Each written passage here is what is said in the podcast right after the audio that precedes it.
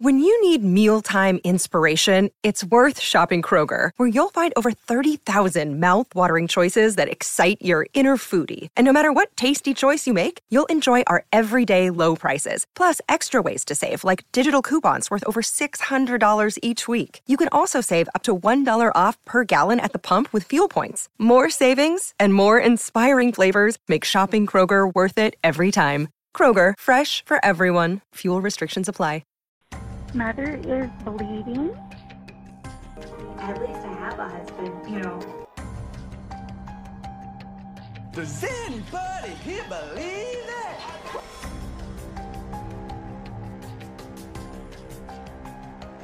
Does anybody here believe that?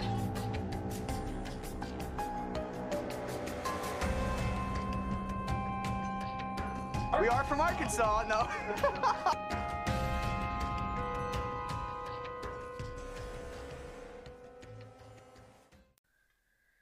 So, episode 57. This makes it the Austin. Oh, that wasn't good. Austin. Oh, my, you know, I've been kind of having an emotional breakdown for an hour and a half.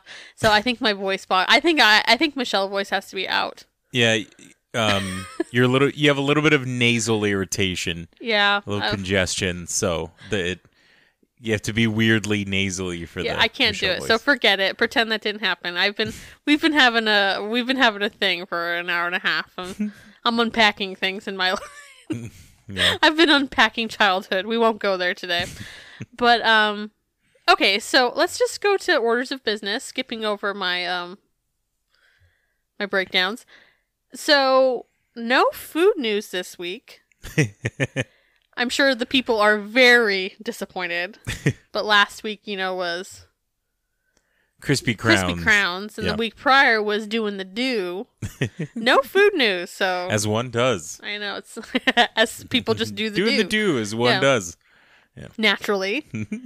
so none of that this week. Um, but I did want to point out that several people brought it to our attention. I'm like, oh yeah, because you made the cars reference last episode. There's a Pope car. Is there really? Yes.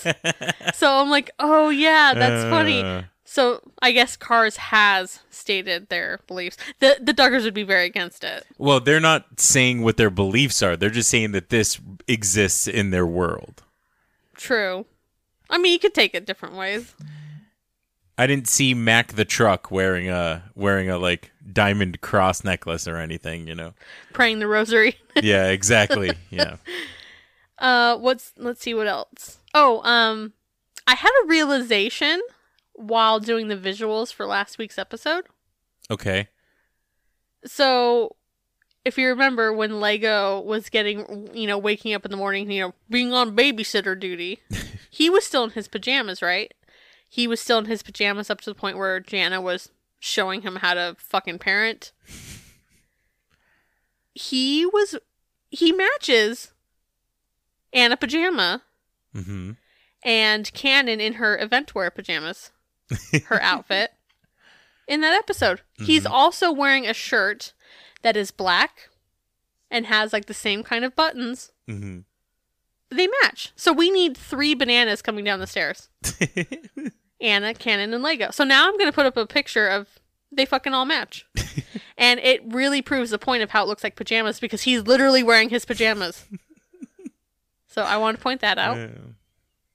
Is there even room on the stairs for three bananas? It's a tight squeeze. but at the at Legoland, it is a wide case staircase. so might be room as long as they're specifically at Legoland. It's a tight squeeze. It's a slippery slope. Merp. Yep. Um, last thing, I want to give a little Mildred minute.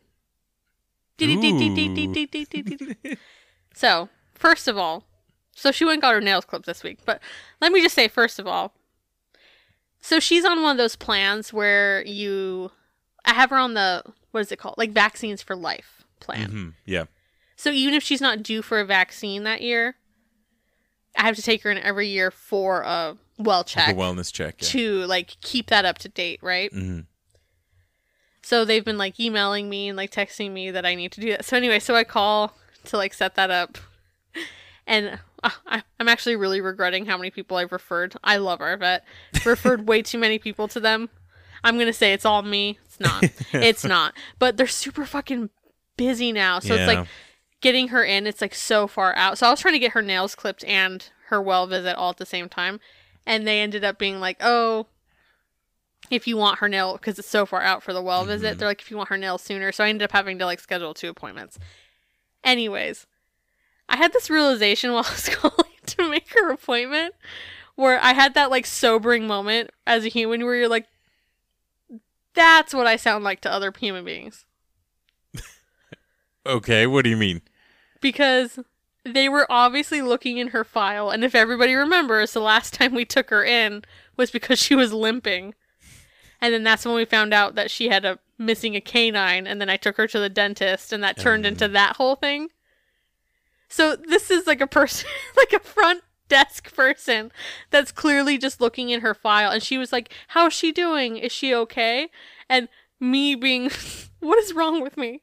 I don't know what's wrong with me. There's no context, right? This person has no idea what I'm talking about." I go, "She has no teeth." and then she's all, um, and I was like, oh, and she's like, well, I'm, I'm looking at her file, and the last time you had her here, she was four limp, and I was like, oh yeah, you don't know anything about the teeth, and I'm like, she's fine. but it was just that moment where I was like, oh, that's what it's like oh man. dealing with me, like because I'm just so fucking awkward. I'm like, she has no teeth. they don't know. They have no. She has no context. hmm And I'm just like, she's fine.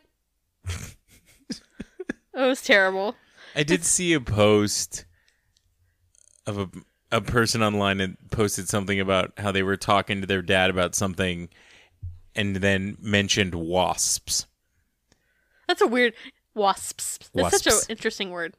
But his dad was like, You're so random. Where did the wasps come from? And he went through his thought process and he goes, I feel like it's the ADHD process because it went, there's complete context and a roadmap in their head of where they went. And That it was was me. like, That's me. And it was like, well, this, we were talking about hotels. And I remember the summer that we stayed in this hotel. And while they were staying at this, like, you know, summer vacation thing, um, him and his brother were playing baseball. And in the dugout, there was some bees. And then the bees um, went into his shirt and stung his brother. So then he was like, "Oh, I remember us having a conversation about how when bees sting, they die, but wasps don't, or vice versa, whatever it is." And then he was like, he remembers him and his dad talking about like something about wasps, and that was where he came from.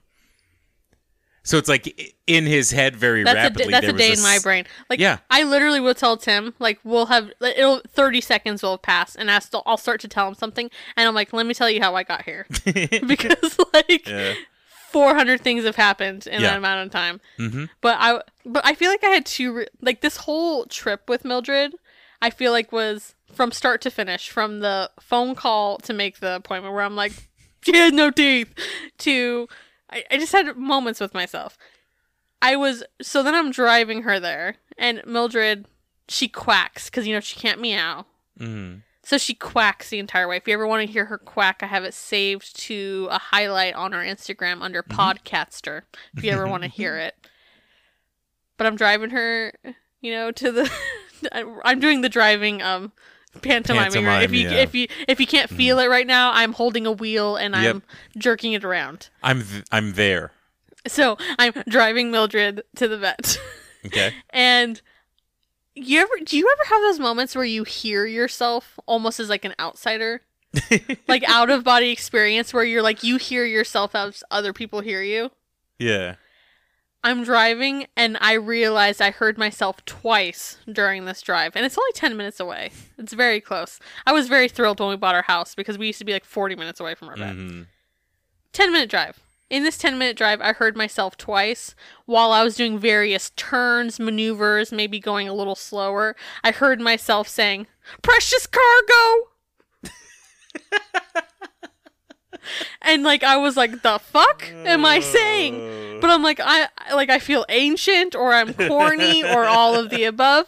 But I'm literally like driving and I'm Oh like, go around, precious cargo.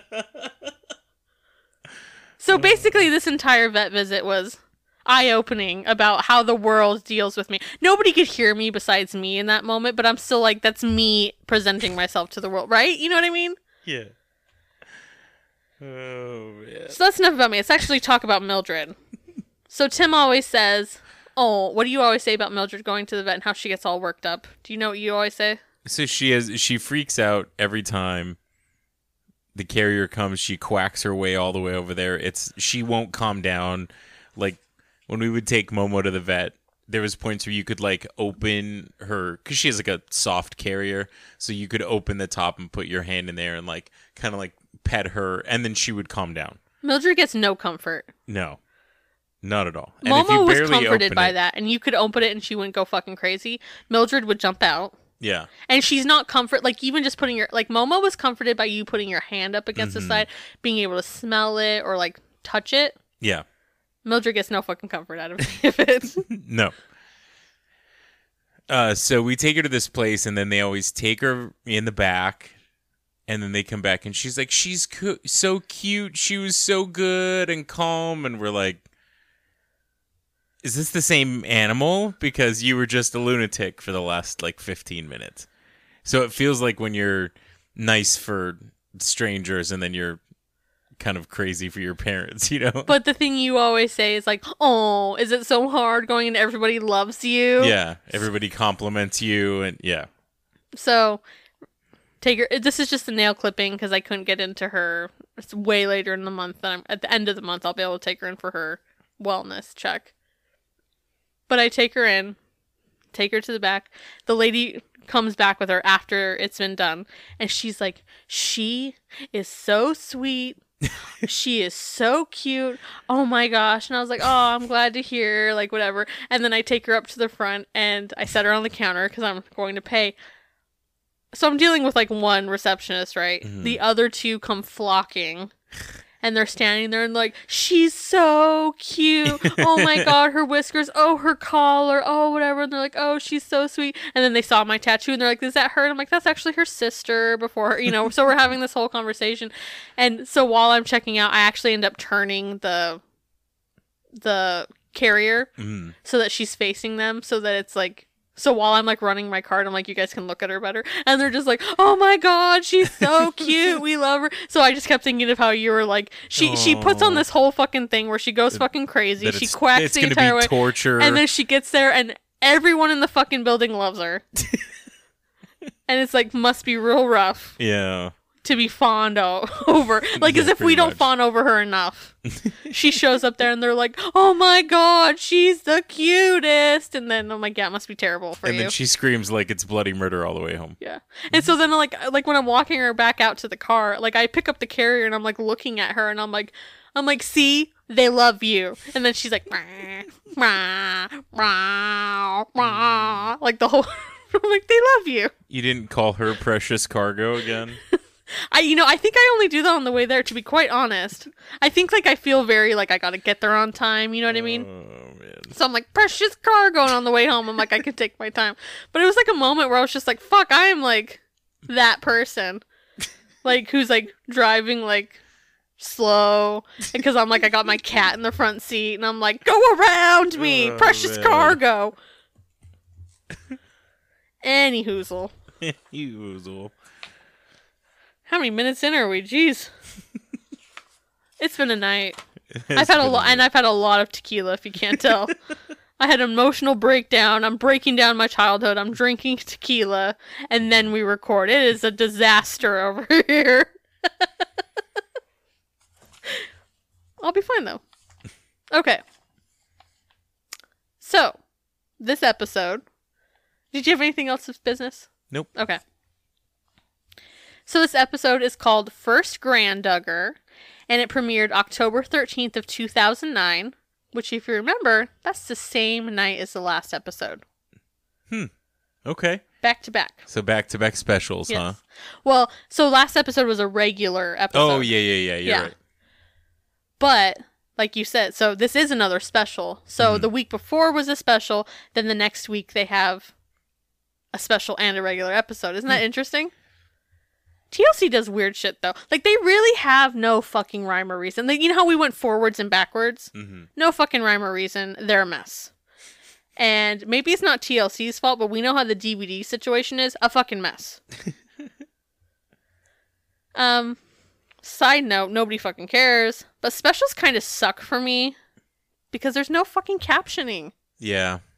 And I love captioning for all the quotes I give and stuff, so I can just like pause and like just like write what's on the Right. screen. Fucking sucks because in a special it's double the time and I have no fucking captioning, so Mm-hmm. nobody cares. So the episode starts with a black screen warning. This program contains scenes of a live birth. Viewer discretion is advised.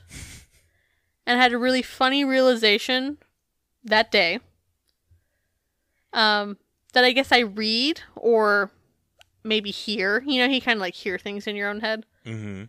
The viewer discretion is advised part. I hear that in the voice of the beginning of the show intervention, Oh, interesting.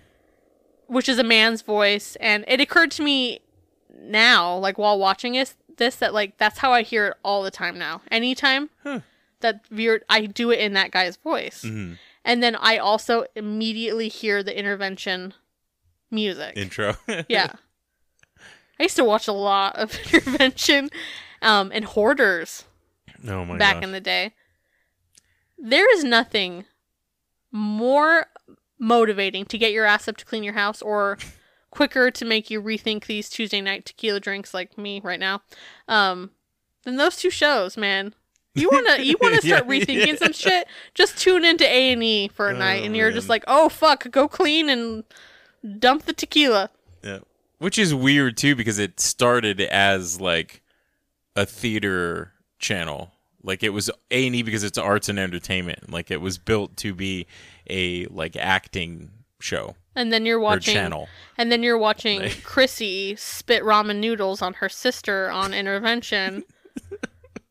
yeah, it's Oh, it's a man. get it turns into a different thing. Or you're watching the lady drink Listerine and Mm, pass yeah. out on the lawn. Mhm. It's very different than the arts and entertainment channel. Yeah. I always read the viewer discretion advised voice in my head as the guy that does the intro to Law and Order. Oh, so we have different voices. For this, yes. Okay, interesting. Yeah. So The you one- also have a voice. That's interesting. So now I wonder, what do you guys read? Viewer discretion is is advised, and I hear That's a good intervention man. question. Mm-hmm. You hear Law and Order. Yep. Dun dun. But what's the voice for Law and Order? No, I'm, gonna- I don't like. I it's know like the, the one at the beginning of MCU because it's all like kind of like the sex crimes one. SVU. Where, SVU, yeah. Um, where it's like in the New York system, the Yeah, yeah. there's a ter- I know like that, guy. but that's the, the, the, there's a viewer discretion with that. I feel like I've heard a voice that's similar, reading it in something, and then now that's what I associate it with. Mm-hmm. Interesting. All right, so I just gotta say that first special, it didn't seem quite as special as far as the intro goes, at least. Yeah. The 20 years, 20 Duggars, which is fucking bullshit. It's 25 years. Um, their graphics, they, they they got a little more graphics, right? They had a little more budget, yeah. But this one just got a simple added picture of Pest and Anna at the very end with the first Grand Duggar. Yep. Not that special. So I take it Pest must not have called up TLC and told them that when he says special, he means special. must not have gotten that memo. Unfortunate. So the episode begins with them recycling footage of them announcing that they were pregnant eight months ago. Um, or I'm sorry, expecting. It's always expecting. It's not Oh, pregnant. Yeah. They also rehash how they met at the conference in Big Sandy. Pest says it was love at first sight for him, but it took a little while for her. What was it where he was trying to guess her age? Is that what it was? Yeah, yeah. At the snack bar. It was love at first guess. Yeah. I just take it as though like Paul Keller was clearly slacking on his end at the start of this, right? Because we know that it's really a between the pause The and the guy. So it's like Paul Keller wasn't doing his job if it took Anna a while. It's like Yeah. Come on. he should have been planning that vacation, that random vacation to Arkansas a little Oh, bit sooner. Yeah. during this, um, we're getting treated to the old footage of them at Abuelos where they wouldn't fucking let go of each other's hand. Mm, the Palma Sutra. Yes, an underrated classic for me. There's other, there's a lot of things that be, have become iconic over the years. This is one for me that I feel like people don't talk about. the trip to Abuelos, top tier, fucking top tier. Yeah. Rehashing, um, also old footage of their engagement, their wedding. We have a return of one of our favorite side characters, Beer Delivery Man. Man. Beer Man. He, he's you know he's an icon.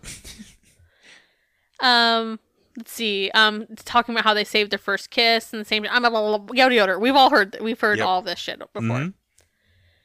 Okay, so now we're into them showing footage of them at the doctor in April, and she's getting an ultrasound. And Pest, I don't know if you noticed this, Tim. Pest is once again digging in his eyes, just like he was last episode. Every time he mentioned being tired. yep. So now I'm gonna watch this from like here on out because I kind of feel like maybe this is a thing that now I haven't noticed until last episode. I'm like, is he Okay. fucking always digging in his fucking eyes? I don't think they really show him enough for that, or they don't show him specifically. Like, Well, now I'll be watching. He's an eye digger. oh man, He's not one of our diggers. eye He's an eye digging up digger. the Duggars. Yeah, Yep. Yep. You're holding a piece. Are you getting ready to? I have two of them in the You scene. getting, you getting ready to cover some squares? You want to talk about it now, or are we not there yet? Keep going. want- Okay. He's like got fucking pieces on deck for his to be. Mm-hmm. you know what we're gonna do? We're gonna do it right now, on air. Everyone can hear. Okay, it was suggested that we switch boards because you get all of the fucking bingos. I've only gotten two. The only two. We're switching boards right now before it even gets started. See, the joke that I was going to make is that I, I was going to talk shit and say that I could win regardless of what board I have. But then I thought how dumb that is because it's literally all chance because it's bingo. There's no there's no rhyme. Like I don't control whether I get bingo in an episode. You still know? picked the better board, it feels. but we are switched for today. it happened. okay. The joke's on Whitney because I actually lost my board and I had to you already hand- know? I had to hand no. Oh, okay. Yeah. I, I his- lost my board and I had to hand draw one on the fly. Yeah, this is like gonna from take a a- picture I took. So It's gonna take a whole thing for me to. I abbreviated a little bit. Yeah, I'm. I might need some help. We might have to pause while I'm looking. Okay, where the fuck am I? We might have to paw Keller. So they ask Anna when they started talking about having kids, and she says it was definitely during their engagement, and said, "quote We talked some about family, family size, that type of thing. With Joshua coming from such a large family, I think it would be easy for there to be maybe a pressure feeling that we have to have a large family. The number one goal in marriage is not to just have children. It's for two people to switching the to draw close to God and close to each other. And so there wasn't a pressure that we have to have, you know, like 15 kids in 15 years or something like that. And then Josh says, people always ask if he's going to have 19 kids or are you going to try to outdo your parents? And then Anna said, I don't feel like I have to live up to having a child every year. She does about every one and a half, two. Okay. So, you know, she's right. It's not every year. I mean, she's Yeah. right. I think it's more about the heart, having a love for God and a love for children, not trying to set a record. And then Pest says that they don't feel an obligation to have that many kids, but that they'll leave it up to God, which is, of course, what they always say. Mm-hmm. So the producers kind of call it out a bit and they ask, What does that phrase mean to you? Mm. We're going to leave it up to God. Like, what does that mean? And then Pest, you can tell is, I don't know. See how you feel. I feel like he's kind of fumbling a little on the inside Agree. from my perspective because he does that thing where you're you're kind of like buying time. You're like throwing buying words out you're, to, you're to buying give your thinking brain ti- time exactly. to process. You're buying Mm. thinking time by repeating what the other person just said. Mm. Like so you took it that way. Wasn't just me? Yeah. Okay. Because he says, the phrase, I mean, and for years my parents have answered this question as we're going to leave it up to God. And so people always say, what does that really mean? We know. Thank we you, just Josh. went through that. Yeah. Um, that's exactly what they just asked. Thanks for that. Uh, so I actually wrote this down as Duggar splaining. I think that's a good. Yeah, Do you did you have that? I did not have that down, but I think that's a good way of putting it. Okay. Because I feel like you know, they're like, "Oh, this is you know, they're Duggar splaining their their kid Their beliefs, yeah. Okay. To so which he continues now that he's bought a few seconds of like, you know, precious thinking time and he says, "I think what it really means is God knows what you can handle and he's not going to give us more than we can handle." Which if you remember last week, we heard all about how Lego has said several times that God knew they needed girls on the front end to take care of all the boys in the middle. Mm-hmm. So when Pest says God won't give you more than you can handle, what he really means is the system is created so that you won't handle it all yourself. You won't have to handle it all yourself right, right. because that's what big kids are for. You're creating your own workforce. Yeah, so it's like, well, that's why God get you just keep having kids so then there's older kids to take care of the little kids. It's a very simple system Yeah. that God created apparently. and just because it's eye like eye roll worthy um to hear now knowing what we know now. Mm-hmm. Pest gets into a whole thing about how his faith is the core of his life. Yep. Okay. Anna mentions how her sister Susanna was staying with them at the beginning of the summer, and then Susanna is showing off the room that she's staying in and says, The room is really nice, and that it's the first time she's ever had her own room and she loves it. Which takes me back to when I got my own my own room. As an only child, you only ever had your own room. Mm-hmm. when you're like me and you've shared your room your entire life, the moment you get your own room, fucking thrilling. You felt so free, yeah. True story. Several year for several years. You guys know how much I love Santa. For several years I asked Santa for my own room. Cause in my I, I believe man, I fucking I believed I believed people will get um real snarkers will get that reference. I believe I believe um in Santa. And I truly believed that he could like if he was fucking Santa, he could do build- anything. he can fucking build me a room overnight. And Santa would reply to me like maybe next year. So anyways, that's my way of saying having my own room was like big deal in my world. It's all I ever fucking wanted. Mm-hmm. So when I got my own room, it's it's the biggest fucking thrill of your life when you've always shared. So you know, like to Susanna, this is like fucking living the high life. Oh yeah. That summer, I mean, like she's living in the fucking pest nest, but to her, like that's like a highlight. Oh yeah. And so I relate to her in that. And like she's even mm-hmm. like, the, so the, the bar is low. We get it. but she's like, yeah, it's really nice, and it's like a mat. It's like a blow up mattress on the floor. Mhm. But she's th- fucking thrilled. Yeah. Good for her. Yep. It reminded me in that scene. It reminded me of a couple things. You always talked about when you were really little, or when you were little, you s- staying at one of your sister's apartments with the sister that I went to school with. So it was like the two younger girls got to go to their older sister's apartment. You just always talked about how like She You bought felt- us Tang. Right, like you felt so cool, So because you're like, oh, this is so like No, yeah. Like I remember. So the f- little funny tidbit. She and my brother-in-law moved into a little one-bedroom townhouse, and then eventually moved next door to a two-bedroom that was two levels. Mhm. Way many years down the road, Tim and I moved into that same complex mhm.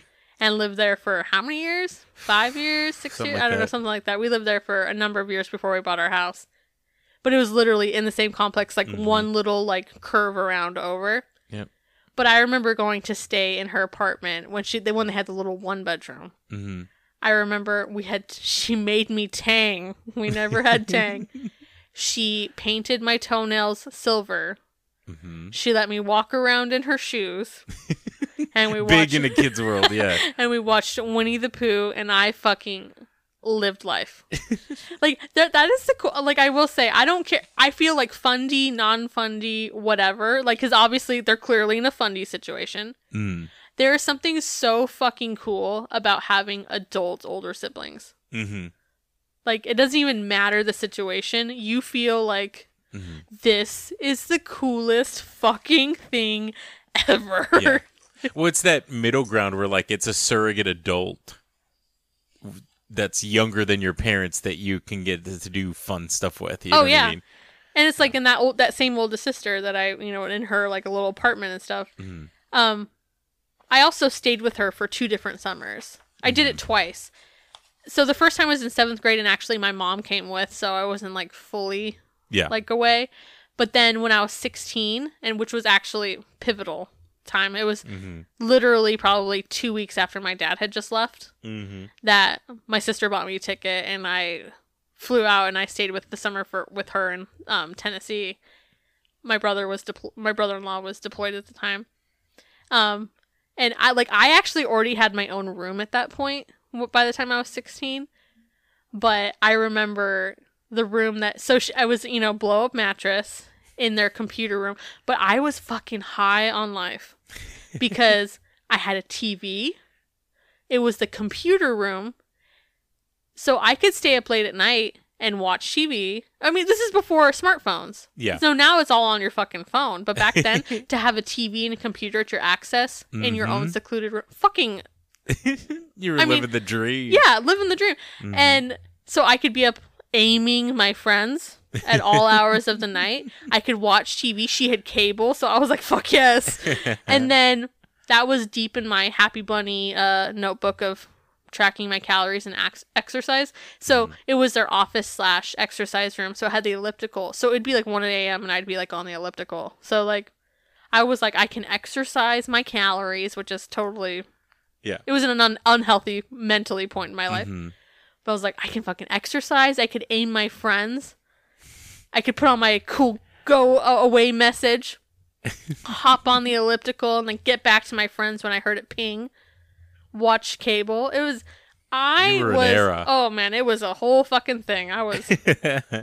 Yep. But you know, I'm sorry, I'm on a total side tangent. But like I was saying, like the cool part about having like cool like older siblings. Obviously, this was not Susanna's experience with Anna, but like that summer, so I was 16 staying with my sister, and she's 12 years older than me. So what does that make her? 28. Mm-hmm.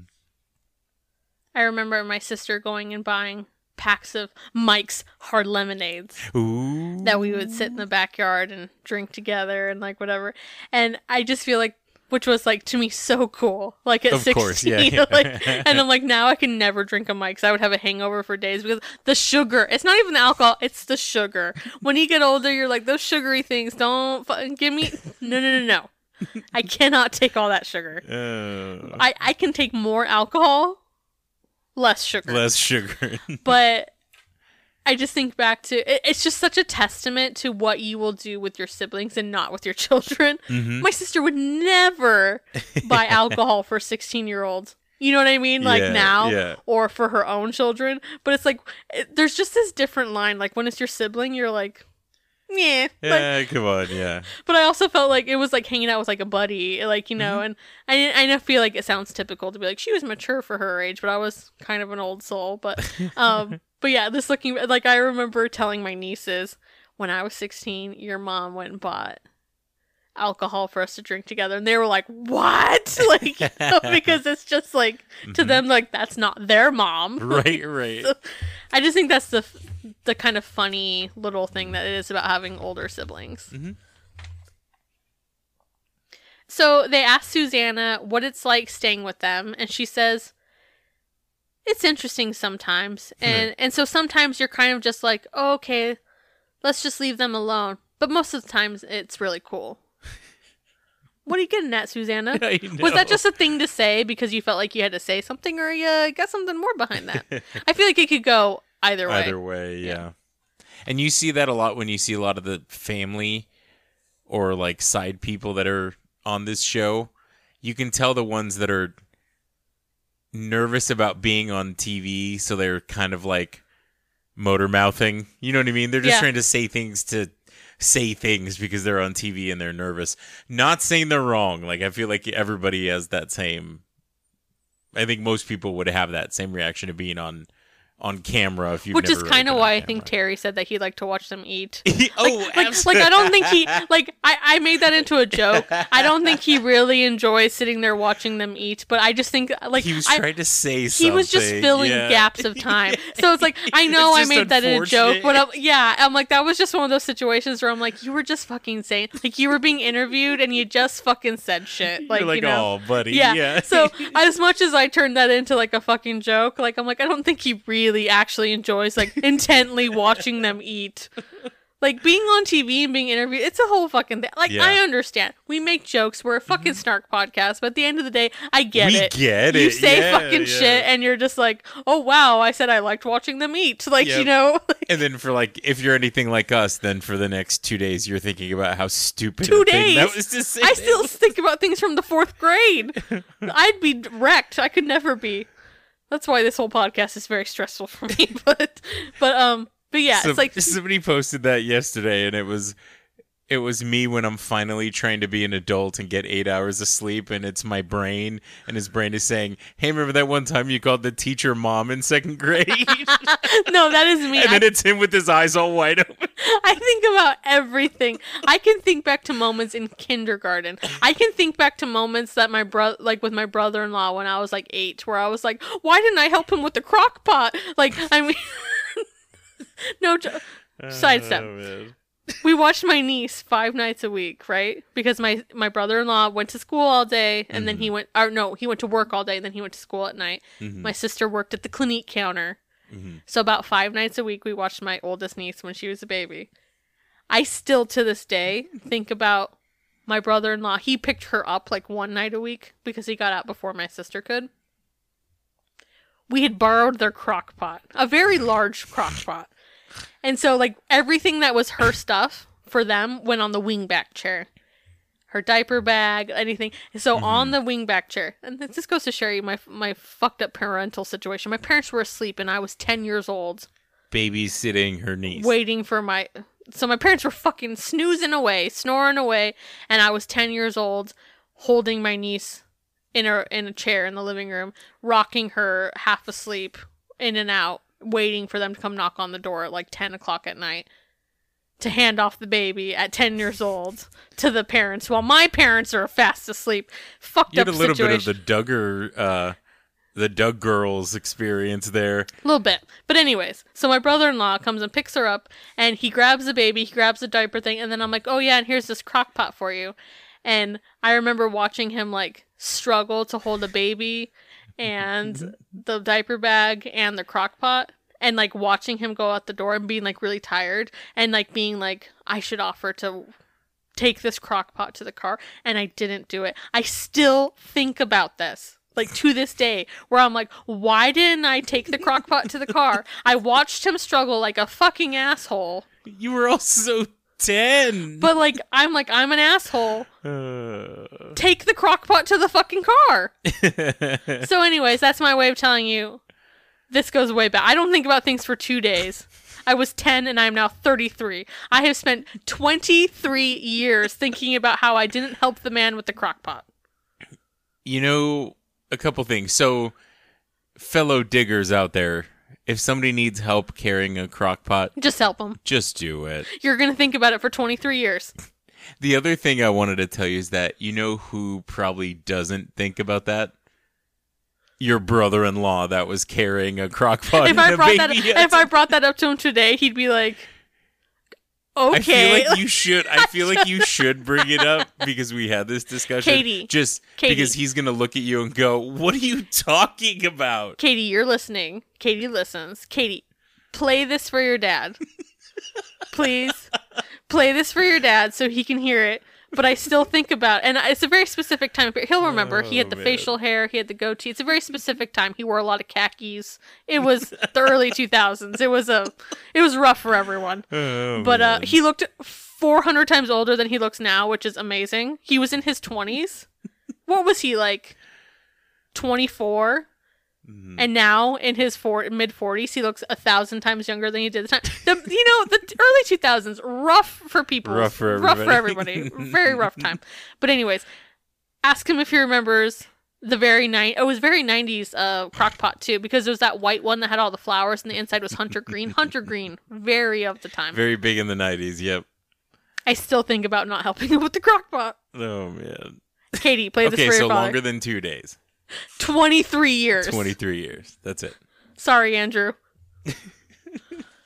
Where the fuck were we? Katie, played this for your father. This is an any hoozle. total any hoozle. Before you uh, move on, while you're while you're regaining your place, we do have a couple bingo squares. A couple? My So god. So in the beginning, when they were talking about um, when did you guys have the discussion about kids for Anna, there was a lot of adoring gazes. oh, was there? Okay. So we're gonna fill. I out I don't understand gaze. your board here. Where the fuck is adoring should gaze? be gaze or adoring. It was. I think I just put one word. So while you look for it, adoring gaze. Then they also show. adoring gaze. I never thought about how like Arthur. you're you're a bingo square?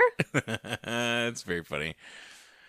Our, my little Arthur. Um, the second bingo square is uh, they show a clip of Pest working at the car lot, and they show a phone belt clip. Okay. Was this new? This is where I got a little It was it was him not- putting a vehicle I've never seen on a tow truck. Okay, so I'll go with that because I think a lot of where I wrote squares in is because the the beginning parts was a lot of old footage. I don't consider old footage square worthy. Right. So, but you're telling me it was new footage. Yeah. And wait, what am I looking for again? Phone belt clip. Okay, so I have it later. I do want to point out that both of these boards were completely randomly drawn. I just want to point out that I already have three in a row. So Good. something about this board. so now we're basically following them for a typical day, so to speak. So they're arriving at the car lot, and Susanna is with them. Makes me wonder if it just just a random thought. Like she could be going because they're filming, hmm whatever. But it also made me go like, is she ever allowed to be left alone? You know what I mean? hmm And how old is she? late teens, like you know, Okay. Mm-hmm. like yeah, something like that. She's a couple of years younger than Anna, so if Anna's twenty at the time, hmm eighteen maybe. So it's not like she's yeah. like 13 or anything. no, no, yeah. So, Pest says at the beginning of the summer the car lot was really slow, and he was wondering if they were going to make it, and that he was actually having to pull out of their savings to subsidize the business. hmm and it, it makes me really wonder what their business volume is like. Like there, there's been several different car lots over the years, and I just wonder what the volume of like any and all of them were. hmm Um, and then a few minutes later, there's a pop up that says on the screen that he has to sell six cars a month or so, or uh, six cars a month, or be at risk of losing the business. Mhm. But still, that's kind of like a minimum needed to sell. Right. I wonder what the average sales were. And he says six, but I'm like, you sell them all at different like profit margins. Right. So it's like, what does that really mean? I don't know. I'm just. Were they always squeaking by around that like six, or was it usually a lot more? I'm just very curious. Right. Oh, this is where I wrote cell phone belt clip. That's fine. We already got it. Um, I feel So- like it depends. Like the the economy of where he's doing this business is also important. Because I, I feel like it's in a small town. In a small town where, because most of the people that are going there know who he is and his family, and you know what I mean. yeah. Like they showed that clip before where it was somebody that knew him from high school. So it's like you're in a small. Mm-hmm. Well, not high school. He didn't go to high school, but yeah, yeah. Um, so that's just an interesting thing there, where it's not like, oh, you own. Like he keeps talking about how he's he trades for vehicles to see if he could sell these, or you know. So I don't know. I just I thought the economy of it is interesting. So Anna is saying how she's nervous due to the slowness, or, or she was due to the slowness, but Josh was always optimistic, and that when she's worried about money, he says, "Oh, it's okay. We have a great inventory." And I think it's really funny because that as that voiceover from Anna saying that is playing about you know great inventory, Mm-hmm. Josh he's Josh is unloading a piece of shit car off the tow truck. Did you notice that? Yeah, like piece of shit. And I'm like, great inventory. like I was like, oh, TLC timed that. Uh, they did that real good. Original snarkers, they say. so a family comes in to look for a college car for their daughter, and they show Anna sort of taking the reins as far as showing them a ca- like the car goes. And she talks about learning to be a salesman, and she talks about being it being harder talking to strangers when quote you're still learning the difference between automatic and standard and those types of things. Then it can be pretty difficult. Bad example, Anna. yeah, not not great. Arguably one of the easiest things to learn about a car. Like it's not like like you have to like be able to describe a lot about like a different engine or something. it's like, do you have a shifty dealy or not? That's the extent of it. Like, no, cool. It's it's automatic. Like it's not that complicated. yeah. Oh, but you know, oh, when you're still trying to learn the difference, oh, it's that those wisdom booklets didn't have a. There was no mechanics section.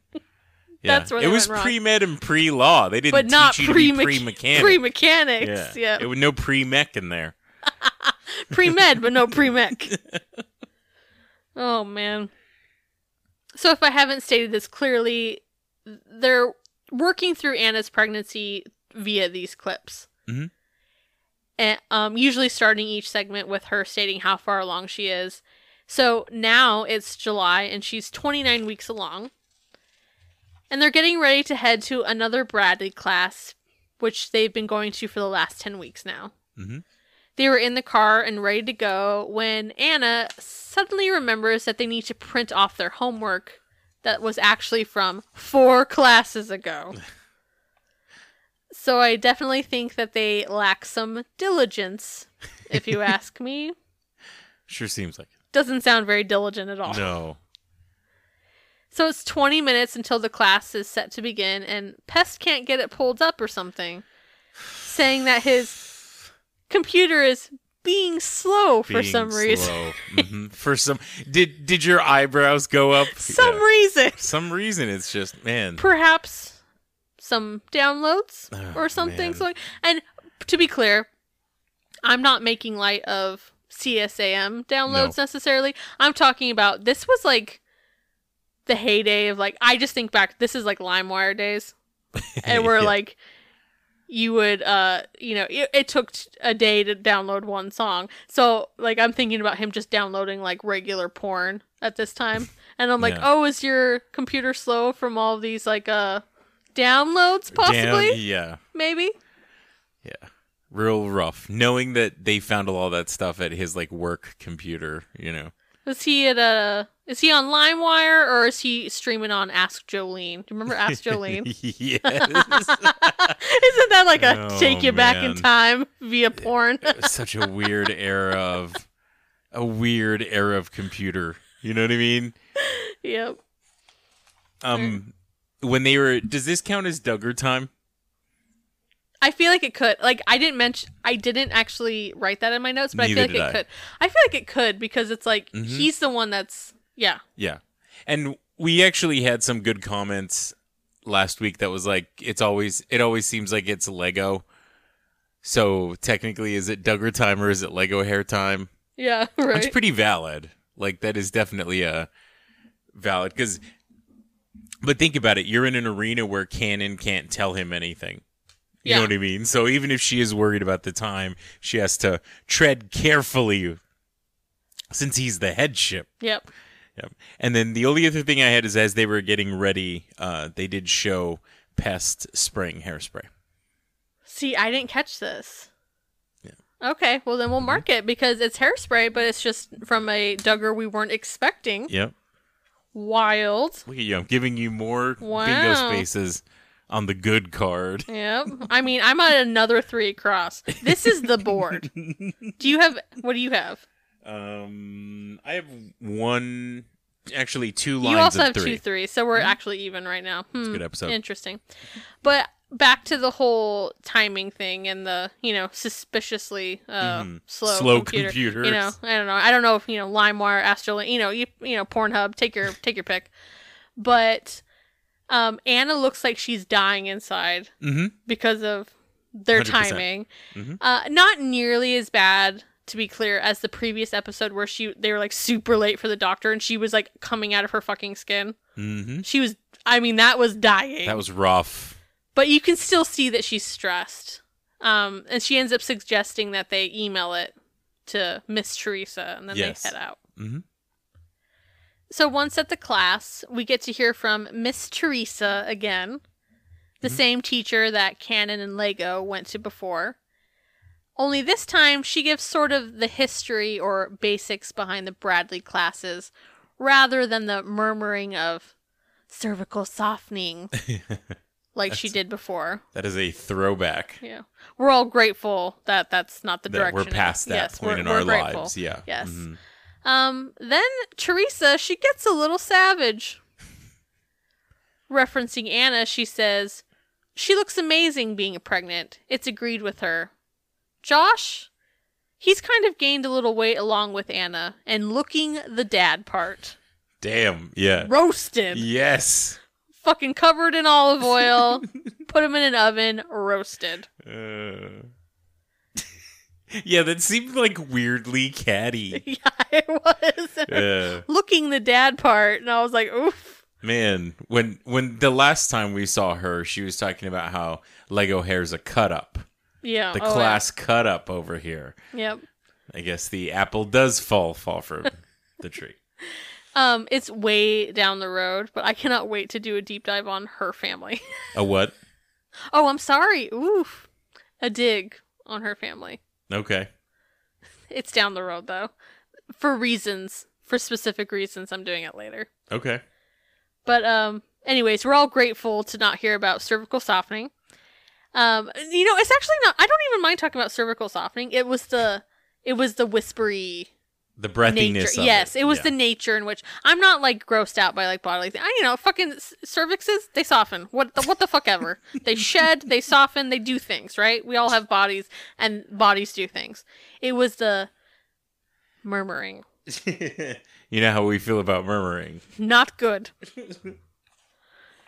so in a talking head, they tell Anna that Teresa said that, and Anna kind of clenches her teeth and smiles. Mm, and says, "Yeah, we both have. Um, he's still really cute.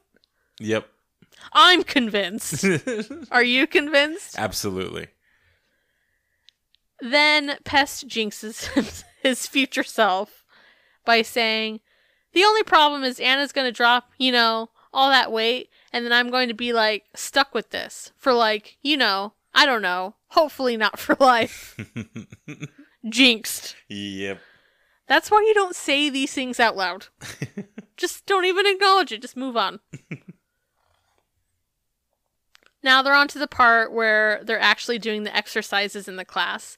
And what I see is a whole lot of Satanism. yes, I'm I'm glad you're going to bring this up. I know where you're going. Because as we learned last week, Mhm. because Anna's basically doing cat cow Mhm. yoga stretch. Yep. So any minute now, Anna should be possessed by a demon, indoctrinated for Satan's glory, and then destroyed. As we, you know, as we learned. I mean, As I mean, yeah. I mean, yoga. duh. Mhm. I really hope she was at least breathing shallow during this, so she doesn't get like the double whammy of The possession. full, yeah. Mm-hmm. yeah, you know, you don't want to like via the poses and the deep breathing. Yeah. you know, that would be a tragedy. We, you know, you don't need the double whammy of Satan. then they ask Anna, "Are the positions you have to get into for some of these exercises a little awkward?" To which she replies, "Oh yes, a lot of the positions that you practice or whatever." In the Bradley classes are positions that you'd only want to be in in labor because they're not comfortable. Meanwhile, they show her in Satan's pose while she's saying this. um, but I, I think it's Satan's pose for a couple of reasons, actually. not just the yoga ishness, you know, like the Eastern, Oh, okay. The worldly. yeah, you know, um, but also because she's on all fours. hmm And I just don't think that's generally allowed in their circles. You know what I mean? Do you think so? I'm thinking no. It's it's uh non-verbally frowned upon. You know? Yeah. So Pest says the Bradley classes enforce the idea that parents are parents from the start. Which either that means that um, they aren't paying attention or that's not what the that's not what's happening in these classes because we know that both he and Lego took these classes and neither of them parents, so I'm not convinced. Yeah. At least one of them's babysitting. True. you know, babysitting your own children, you know. Exactly.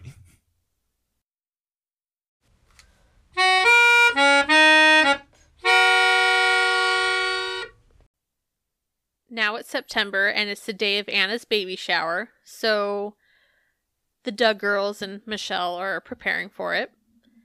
And the shower is pink and lime green in color scheme, which not only takes me straight back to just like that period of time in Mhm. general.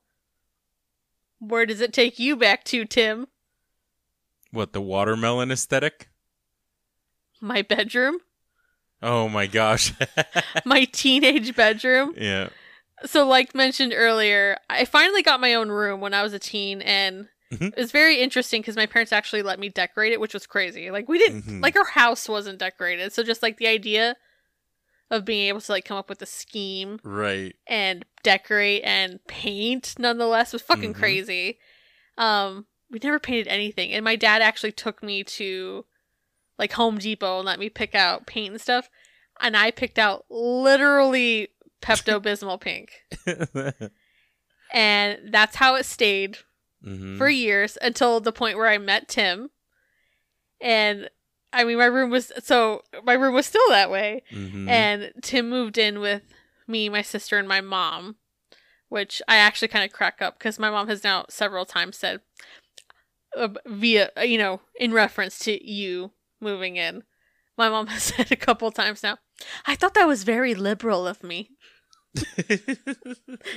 So, so Tim moved in, and um, yeah, my bedroom was still like that, and so Mhm. for a few years, Tim lived in a Pepto pink room. yeah. And we do you remember before we got your like queen mattress brought Mm. over? Tim and I Tim how tall are you? Six foot. Tim and I were both sleeping in my twin bed Yeah. in my hot pink bedroom. Yep. yep. Oh man, what a time. It was like you couldn't tr- you couldn't roll, you flipped. Yep. hmm You like hung on to the other person while you like or like the bar of the bed because I had a day The- bed. Oh my mhm. god, takes you back. yeah. But yeah, um. Oh, and then so because my room was pink and lime green, the lime green came in the form of furniture, Furniture. which um. Oh man, side story. I'm sorry, guys. Here we go. There's no dig today. There's time for this, right? When there's no dig. So the lime green was in the form of furniture, and so side story about my dad. My dad was fucking okay. My family's fucking weird. My family's fucked up. It's part of the reason why I was having a breakdown before the beginning of this episode. My dad would take vacation from work and not tell us. So Weird, odd. right? Like, can you imagine? Can so you odd. imagine a world like my dad would literally? So we had one car for many years, and there ended up being times like so because of having one car, and we went to school, and my mom worked at my school, like 30, 35 minutes away from our house, and then my dad's work was also about that far, but in a different kind of like direction Mhm. we had one car so there was like a whole system of like dropping off one and then going to the other Mhm. For a while the system was going to drop me like drop my dad off. And then like my dad always drove like the way there. Mhm. we'd get to my dad's work and then they'd switch. We'd drop off my dad and then my mom would drive us to school. It eventually flipped to where my dad took us first and then he went to work. But at this Mhm. point in time that i'm talking about we would go to my dad dad's work first but he would drive there when i remember him not going to his work and just like getting to our school and my mom's work Mm. And we were like, why are we here first? And he was like, oh, I took the week off. And like, that's how you found out. Isn't that so fucking wild? weird? It's My so family was fucked up. So, like, on what planet, Tim? Can you imagine me like taking a week off work when I worked a regular job? Can you imagine me taking a week off work and then you just finding out because like I didn't go to work that day? and I'm like, oh yeah, by the way, I took a week off. Like, it's fucking weird, right? Yeah, it's odd. My family's fucked up. So, anyways, my dad would do this shit where he would take time off work and you wouldn't know until suddenly he like just didn't leave or like Mhm. just like weird shit. So, anyways, it was one of these random weeks off. And I remember getting home from school. This was in high school, and I remember getting home from school, and my dad was sitting in the rocker, um, dad dozing. You know the dad doze. Love it. He was doing the dad doze, and he was wearing like his work clothes. And when I say work clothes, I mean like the working in the garage or doing the yard work type clothes, like your like grubbies, basically. So my dad's wearing his grubbies, and he's dad dozing in the rocker.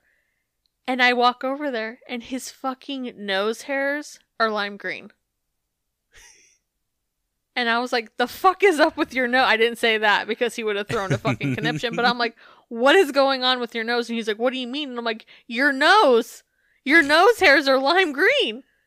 And then he started laughing, and then he took me into the garage. Probably one of the. F- I know I talk a lot of shit about my dad. Over the course of 16, 19, 19 years before I cut him off, handful of positive memories, right? hmm Um, I'd say handful over the course of 19 years, not enough. Definitely not enough. Yeah. But this is one of those positive memories. So we'd gotten free furniture from my uncle. He like brought us. He was a trucker. He brought it and he dropped it off. So Mhm. it was in our garage for a long time. Very 80s. It's like ribbed, Mm, which is like this the epitome of 80s. hmm It sat in the garage for a long time. And on my dad's time off, while I was at school, he was spray painting them lime green for my room. Mhm. I didn't know he, they were in the garage. And he was going to try to surprise me with them. But I fucking saw his lime green nose hairs because he didn't been inhaling Right. lime green paint. Anyway, so it's just kind of a funny story. To this day, I still have that furniture. It's in Tim and I's walk-in closet hmm for my dresser. Yep. They live on. Yes, they do. But um so yeah, that was like lime green and pink, so of the era. so the fact that that was Anna's hmm baby shower I think is hilarious. It is great, yeah. And also, we'll get to a point, but uh, one of Anna's sister's hair is very Oh, yeah, much yeah, of yes. the era as well. I'm sorry, I'm stuck on this. Can you imagine not telling each other that we took off a week from work? It seems weird. It would never happen. But do you know do you know what the difference is? We like each other. Yeah. That's key. yeah. Very. There's just like a there's like a such a separation from like I have any duty to these people to to communicate what's going on or plan or you know what I mean. Just Everything was just so separate with It's fucking weird. okay, so the theme is pink and lime green, and mm-hmm. they're painting a paper banner. Kenan loves a banner. That bitch loves a banner. She fucking loves it. And you know, we've seen them where she does it every year for Christmas because of Mhm. Jesus' birthday, but apparently it's not just Jesus' birthday. Yep. Equal opportunity over here. It's for everyone. Yep. So she's painting a banner for Mackenzie Renee. um, then all of a sudden you hear Mama Jana say, Mhm. Oh, Johannah Faith, did you get permission to open that? And our girl is sitting on the table opening a can of cashews. Mhm. Cashews, no less. She really is your girl. I yeah, I mean, I just talked in the last special about picking the cashews out of the peanuts. Um, but no need here. They're really sprung for the good stuff for their first grandchild, and they got straight cashews. Planters brand, no less. Damn name This was- brand, huh? There's this was no local retailer. This was Planters. That was that defrauding peanut Mhm. on the front and everything. Um, Can't mean- buy you. Can't buy those used.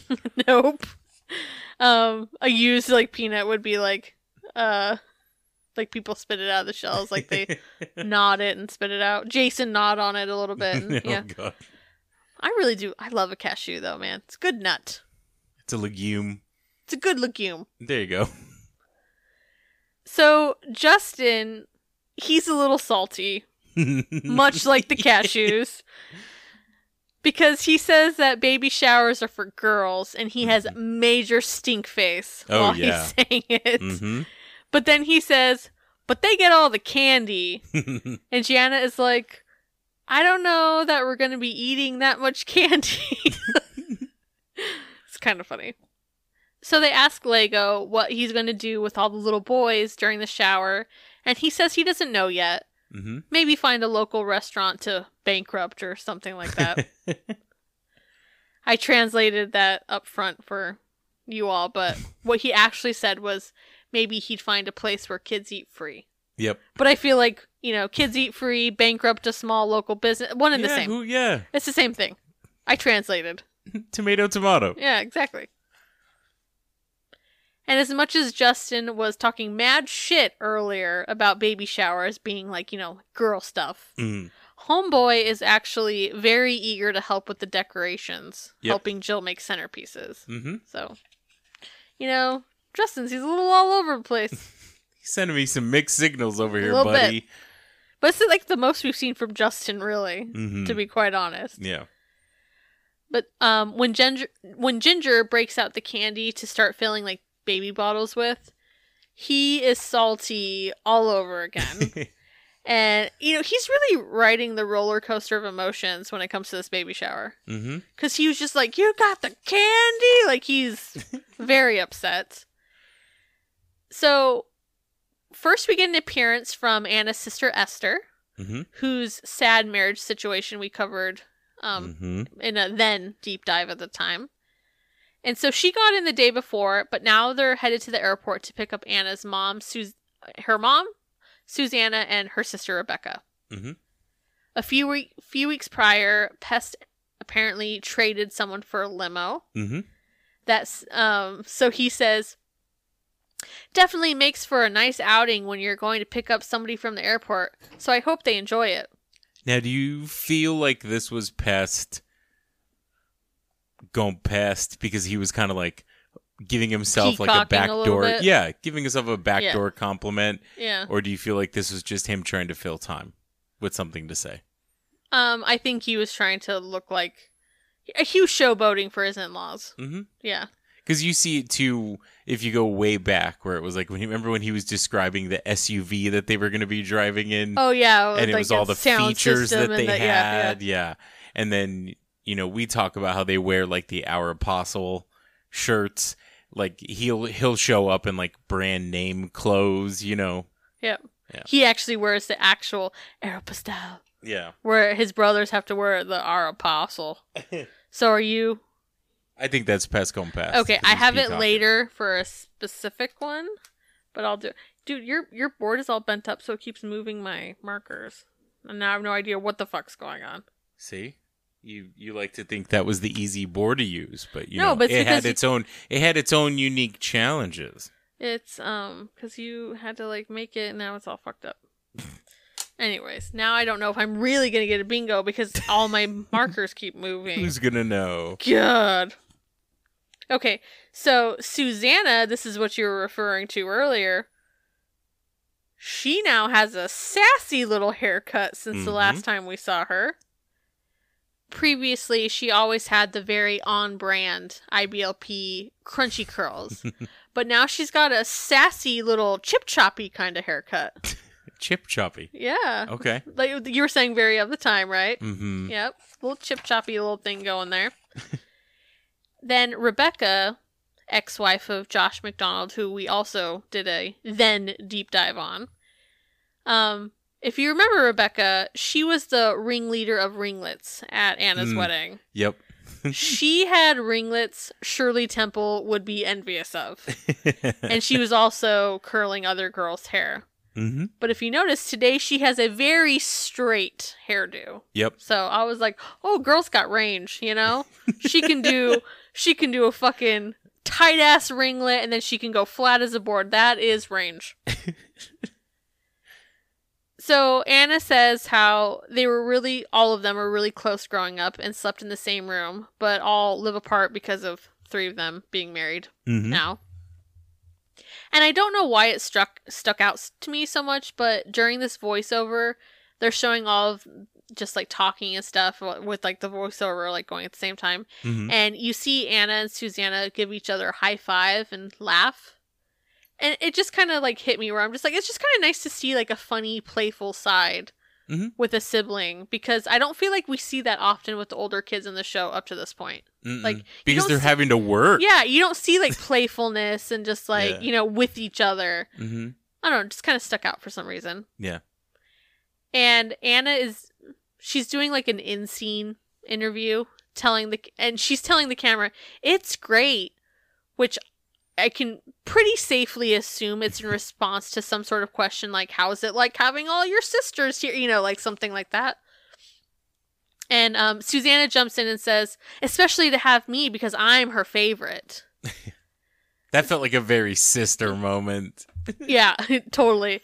So kind of like we've mentioned before, Susanna definitely has a lot more personality than we see in a lot of IBLP girls, which we will discuss in the future. But again, this I think just kind of illustrates the closeness that she and Anna had at this point in time. Correct. So back at Legoland, they continue to prepare for the shower, and their friend Linda Denzer is there helping with the food. Mm-hmm. Did you recognize her? I did not. So she's the one that brought them dinner that one night. I can't remember if it was like when grandpa died or if it was for something else. hmm But she was they were the ones that brought um I remember it very specifically because they were the ones that brought the taco bar. Oh, so I remember okay. being like fuck fuck. I mean like bringing a taco bar for that many people fucking labor of love because taco bars are a fucking pain in the ass. And we had that discussion Yes. in that episode about how hard it is to cater just because there's so many individual so many items fucking you need. things. hmm So they were the ones that brought the taco meal before. Okay. Um, so she's clearly kind of like that family friend that likes to help, especially in the area of food, which is a very sweet thing. I don't know. I think that food is a very loving love language, you know, Mhm. or whatever. So she's obviously that person that likes to give Of in the form of food. Mhm. Um, so very sweet of her. And she's doing queso and Spinach spinach, dip. dip. and chips and Mhm. stuff. Yeah. So I think we get a Joseph speaks square. Yes. It was. I saw. I read his name on the bottom like placard, and I was like, "No way! He never says anything." Yeah. He sure did. Um, I mean, don't get me wrong. He didn't say much. yeah, it's And not. it wasn't of consequence. it- yeah, it's not of anything really no it was just like him looking at his watch and them being like you guys haven't basically like you guys haven't left yet he's like well it's an hour till the shower it's just why they Mhm. haven't left with all of the boys yet Yeah. basically um and just kind of a side note i have never in my life been to a nighttime baby shower not saying there's anything wrong with it. It's not a Mhm. judgment. It is merely a observation. Hmm um because they're not starting it until fucking 7 p.m Yeah, i have never been to a nighttime baby shower. And it's, it's like by 7 p.m i want to either be winding the fuck down. Like i want my day to be fucking like almost over i want to be in a fucking cave in my pajamas on my couch watching tv which they don't do I but then they but then that would also mean I'd have to be wearing like a polo and a jean skirt. Ugh, no, that's true. That doesn't No, sound super no, comfy. thank you. Maybe that's why their ideas of baby showers are very different. V- maybe. But it's like I either want to be winding down by 7 p.m. or like I want to be raging a bit harder than like a Duggar baby affair can offer, you know? Like clearly there are no cocktails at this event. Of course. So I don't know. I just feel like this is asking a lot. 7 p.m. is a very like it's got to go one way or the other. This is no 11 a.m., 1 p.m., 2 p.m. situation. Right. But I mean, I'm not their demographic, so this is not an issue. I'm just spewing bullshit at this point. But 7 p.m. baby It shower. is weird to Never think. fucking heard of that in my life. It is a daytime act. In my world, it is a daytime activity. Yeah. hmm We had two of them at the restaurant I work at now on Saturday. Daytime? Mhm. Okay, see, exactly. Daytime. Yep. It's a daytime activity. Yeah, they were like two o'clock. It was like Bachelorette parties. late brunch. Like, yeah. I'm surprised they allow it because they'd be like, oh, you know, nighttime is like Satan's time. You know what I mean? yeah. After dark, that is. It's like my mom who's like nothing good happens past midnight.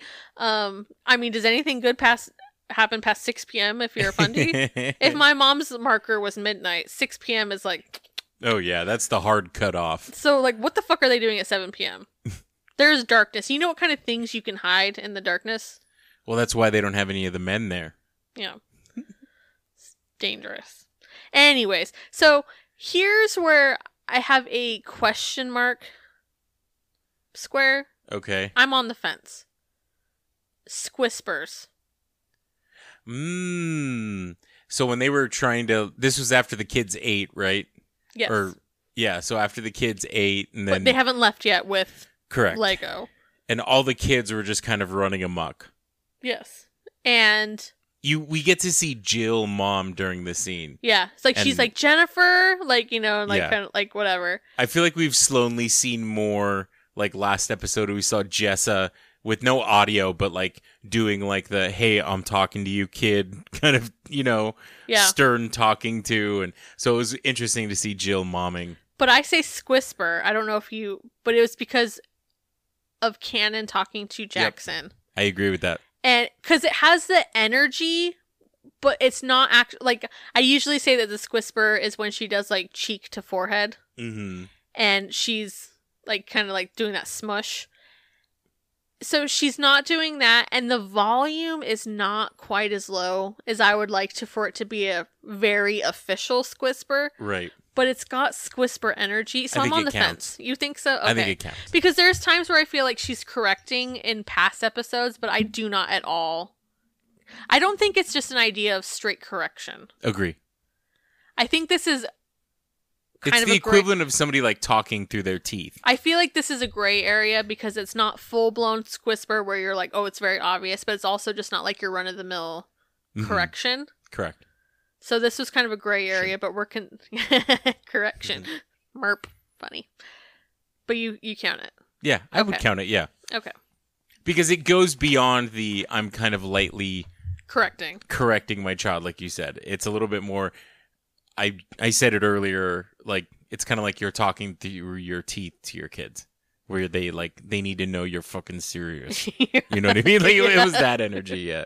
Uh, all my mom had to do was like move her lips to expose her teeth, and I was like, oh, "Okay, got it." Like you know, like you're like, "Fucking, I understand, I get it." yeah. I don't know if did you write anything down about the oddly verbose banner? Oh, go ahead. Did I mean? Do you have No, something not in anything there? spe- no. Okay, so there was a point where they were writing the banner, which had uh, the child's name, and then later on they're passing by, and maybe this is just me remembering it later, but I could have swore it was so much more wordy than it needed to be. Like it should have been like "Welcome Mackenzie" or "Happy it's Birthday" it's welcome or Mackenzie Renee. Um, we're so it's something about like we're so excited for you to arrive or something like that. Yeah, something like that. Really verbose for the fact that it's a banner. Like you just need to say welcome in the kid's name and maybe the date. Like it And, just well, like later on, Cannon's like, we're running behind. Maybe she's and she even specifically says we still have to finish the banner. Maybe if your banner wasn't like fucking two Wasn't half paragraphs of a long. novel. Yeah, exactly. and it reminded me of Futurama because there's an episode where Bender the robot is on stuck on a deserted island, and with rocks you see him like putting him in the sand to form a word to see if somebody could could rescue him. And when he goes to com- they show him close, and when he goes to complete the P, he ran out of rocks. And he goes, "Damn, one rock short of being rescued." And then when the camera pans back up, what he wrote was in rocks on a deserted island. To whom it may concern, I, Bender, bid you hello. You don't know me, though you may have heard of me, but that's not the point. Long story short, I need help. And then the P is unfinished, and he's like, one rock short of being saved. Meanwhile, he wrote a fucking novel. Yeah. yeah, that is funny. Oh, funny shit. Um, so my next, I actually have another rapid fire square. Okay. So this is when I I do officially put boo past a parent Mm, yeah, I think because um and rapid fire right after that tight lip lock. tight lip. cl- Yep. Yeah. because where oh there it is so because it's all in one scene Mhm. because he's finally leaving with the boys right. So Which they still never tell you where he where they go yeah, Yeah. it's still a big fucking mystery i mean did he put somebody out of business did they go to a park what did they what what did they do Did they? but uh he does have to throw in as he's saying goodbye Ugh, a part where he says it's uh too feminine around here Too feminine in here. Yep. fuck Yep. off Yep. Yeah. It's uh, the women are how your entire life affords you a life, you fucking asshole. All those women are the reason why you live like a fucking king. Yep. That your children are taken care of, that you can have sex with your wife when the fuck ever. but you know, it's too feminine around here, you fucking Yeah. asshole. There's pink around. oh, it's too feminine. There's a person at work, and I'll tell you who it is offline.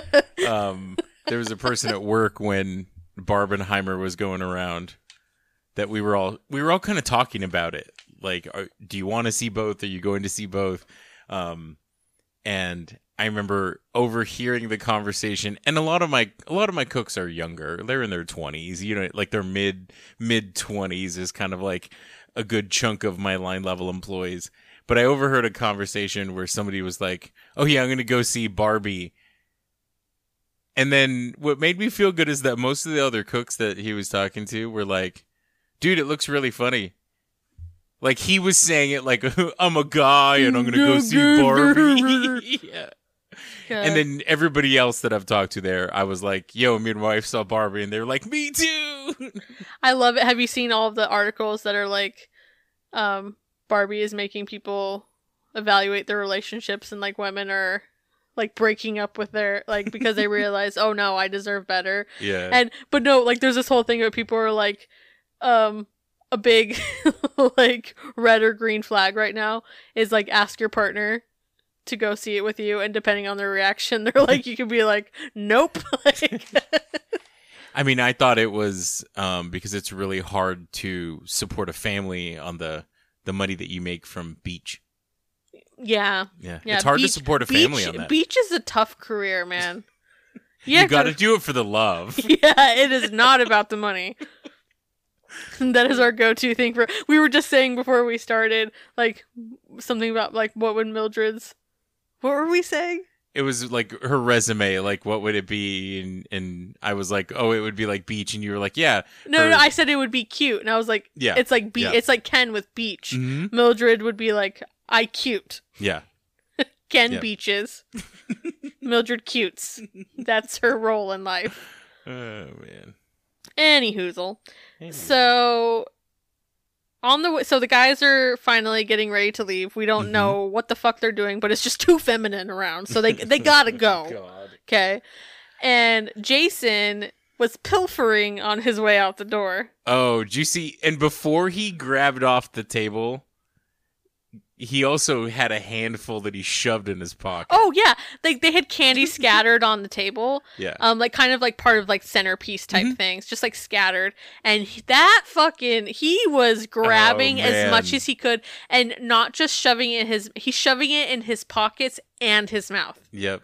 Lucy, Lucy on on the manufacturing Yes, line. yes. And he's like looking at the camera, like right at the camera, and like his pockets are all fucking full. Like he, Oh, yeah. his pockets are like a hamster's, like you know, like jowls when they, Yep. sh- you know, shove their food in there. He gave no fucks. No. He pilfered and ran. Yep. And when he finally put it in his pocket, there was like a little bit of like a skip in his walk. Like Oh, he yeah, he's fucking- feeling Oh it. yeah, he was imp- he was impressed with himself. Like he was like, "Fuck yeah, I just did it." But um, let's just at least, at least he's gnawing on candy and not a crutch or a can opener. yeah. so there's that. Yep. You know, give him the fucking dum dum Yep. We're making steps. because it was like it's like the child's play candy. So we're talking tootsie rolls, dum dums, and like dots. Mm-hmm. So you know, it's better than a can opener or a crutch. Yeah. So back at the airport, they've been waiting for Anna's mom, Suzette, to arrive, and she finally does. And now they're all getting into the limo, and they're very excited about it. Mhm. Susanna says that it's her first time in one, and Rebecca Mm-hmm. says, Mine too. And then she goes, My brother in law's got a limo. Ah! Like, she, she's into She's it. feeling it. Yeah. She is. Have you ever been in a limo? um, I don't think so. I've only been in it one time, and it was you'll know who I'm talking about. One of I wasn't really good friends with the girl, but she was marrying our good friend. They're Mhm. divorced now. Who? But um, I went to her bachelorette party, I w- which I wasn't. I wasn't. Yeah. I was okay with going, but it's not like she and I were like besties or anything like Mhm. that. I remember I was like, okay, cool, like because we met at like her sister's condo or whatever, and then we were Mhm. being taken to like a hotel, and I was like, all right, cool, I'm gonna be in a limo for the first. Fucking disgusting. it was disgusting, and I was like, I and I imagine probably not all limos are this disgusting, so I know it doesn't speak to the masses, but I got inside and I was like, ew. And like her sister brought like a bottle of champagne, and it was like they they told me that they have glasses in the limo. That she was like handing him out, and I'm like, I'm not fucking drinking out of this. It was No. disgusting. oh, gross. I was like, yeah, no, this Budget is limo service. oh, it that was, was disgusting. Like it, like I I took a sip for politeness factor, Mhm. but I was like, this has seen many mouths. It was disgusting. I'm good. Wow. No, I I feel like I have a memory at some point when I was younger of writing in one, and I don't remember what it was for, so I probably dreamed it. See, like I never did the whole. I only went to one prom, and it's like we were not. We took my friend's fucking mom's minivan. We did not take a limo. We did the same thing. we did the absolute same thing. Yep. Okay, so uh, now we see Michelle making the type of punch I would have expected Mm. at their vow removal. Mhm. She's making cherry vanilla punch, so it's like Mhm. cherry, probably like cherry Kool Aid, yeah. and she's like spooning um vanilla ice cream into it. Mhm. And the one at the removal though, it was just white. Like it wasn't a close up, but from far it was just like pure very just white. Mhm. Not at all like see-through, you know, or anything like that. And let me tell you, I am well versed in party punch. Okay, I know my way around a fucking punch. I know my way around a fucking float. You know, like Mhm. I I know it. And even when the base liquid doesn't have color, like say you use Sprite, right? Mhm. Usually the float portion is at least like a sherbet or something. So when it melts, you still see some sort of color. Mhm. There's not like such opaque white, you know? Yeah. Um I made the joke that it was just milk. yeah, It exactly. was like skim milk. yeah, I was like it's like but it's but it has a ladle so it's festive. yeah. Um, but I swear to you guys, what I saw was white. So it confused me. And you know it wasn't like horchata Well, or that's- anything. That's why I joked that it was horchata because I'm like, what the fuck else makes sense in a punch bowl that is like pure white and like even and like the punches, even when they melt, they still have like a foamy. There's still like a. It didn't look like that from far. Away. It just looked like pure white. Um, yeah. So that's why I joked that it was horchata. But then again, th- they would Even have to find like, no. They would White either. they would have to find an alternate name for it though because they would never utter whore. You know what I mean? that's true, In any yeah. form.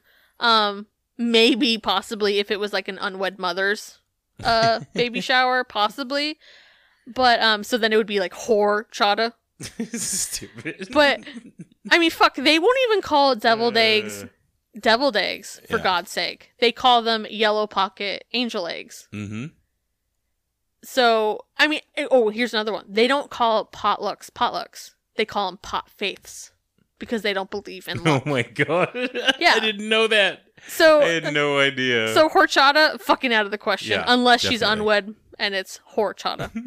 um, so that makes me think though. Do you think on St. Patrick's Day that it's like faith of the Irish? if they like don't they just replace every Yeah. time. Faith. Yeah. Uh, Oh, that pot faith thing is so funny. Pot faith. Oh. Um, so yeah, just a little thing. I, I still wonder what the fuck they had at the removal. It did not look like your standard punch. I fucking know a punch. Skim milk. Yep. You know, it was actually more opaque than that. I think it may have been whole, which is more disgusting. Or maybe they bought skin and added some like milk powder. Oh, okay. Yeah, Yeah, yeah, fortified a little bit. Mm-hmm. Yeah. So Cannon has to fix the cake, but because they spelled Mackenzie wrong, Yep. they did an I instead of a Y. So Michelle actually fixed. She fixes it pretty well. Surprisingly, yeah. It I'm sounded like even the cameraman was a little like he did. He made a "Oh." comment. He he. I think he clever. said like yeah. He said clever. He Mhm. was like that's very clever, because she just kind of like picks up some of the icing, and like moves it. But it really does look like a Y. So she Yeah. does a good She job. She takes like the dot from the eye off, and then the same colors they used to write were kind of like zigzag drizzled loosely around the edge. So I know I thought she I thought I saw her picking. Some oh, is that, what she did? Okay. Yeah, like picked a piece of that because it was in like the shape of a stick to kind of turn it to make the swoopy part of the Y. You I guess I gave her extra credit. I thought she did all of that off of the dot of the eye, and I was like, damn, she performed like fucking. like surgery. Yeah, I was like, holy shit. Well, that makes sense. I gave go figure Michelle getting t- too much credit. Happens a lot. People give her credit for a lot of things.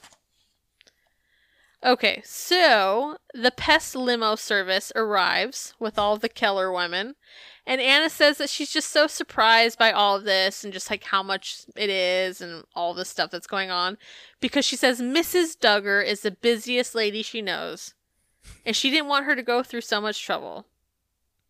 Which um definitely glossing over the fact that everything in Michelle's life, um, she has the girls to kind of pick up the slack in pieces. and decorate the house. And Make the lunch prior so that, like, you know, what I mean? like, there's all sorts of things. yeah. So, kind of like I was just saying, like, her getting too much credit. like, literally, I just gave her too much credit with the Mhm. cake. Here we go again. She's not the fucking superhero woman that people, not even just Anna, but just like people in general, make her out to be. Like, Well, I think TLC even pushes some of that too in the way they film and like the questions they ask. Like, I definitely feel like that's part of the narrative of like, Yeah. oh, look how hard these parents are working with all these kids. yep. Yeah. Not quite. No. She can fucking turn a squiggle into a Y, but that's about it. And she's really good at giving birth, as Dr. Sarver said. apparently she's just that's made all she she's does, just made for it. She's really good she's really good at it. She says, I'm here to do one thing birth kids and chew bubblegum, and I'm all out of bubblegum. There is when other, other people start arriving and they show the guests showing up. It was a little bit of an era because there was like a Nissan Altima that was very much of the era, and then it was a Mitsubishi Eclipse. Do you remember the Mitsubishi Eclipses? Oh, yeah, that were, like, whenever the that was cool like cars? the cool car. Yeah. Yes. I remember like when one kid in high school, high school had it, we were all like, "Oh Dude. shit!" Like you were like, "They cool." Yeah, so that was that brought back a whole wave of memories of when that was the cool car. Yep.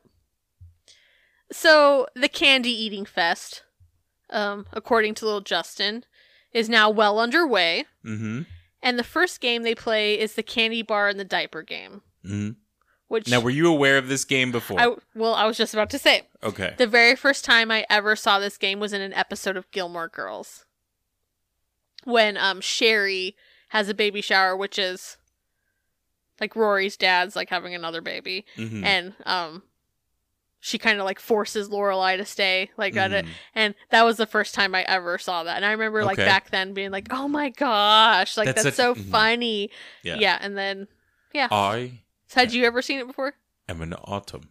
I am an autumn. Um, no, I have not. Okay, so this is new for you. I thought it was clever. Yes. So it was, c- pr- I will say, pretty, pretty up and coming at the time of this for Fundy because Fundies are usually like 20 years behind. So if they were doing this in 2009, they were like pretty trendy, you know? yeah. They're ahead good. of the they're ahead of the baby shower curve. They're a good 12 years behind minimum in all things. So They should be up on baby shower. They have canon has them enough. yeah. So Jessa has strong feelings about this game.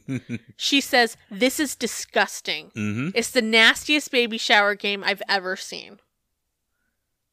It's like this she takes issue with. Her entire fucking life is disgusting. Like her her her family disgusting. Like her I mean her parents, not not necessarily her, your your brother, your older brother Well, yeah. disgusting. Your parents disgust you know this whole thing, this whole thing disgusting. But she, you know, she draws the line at the melted candy bars. Yeah, that's, that's the line too far. Yeah. that's that's mm-hmm. that's the hill. You know? yeah. Well, it brought up it brought up an interesting association thing in our heads.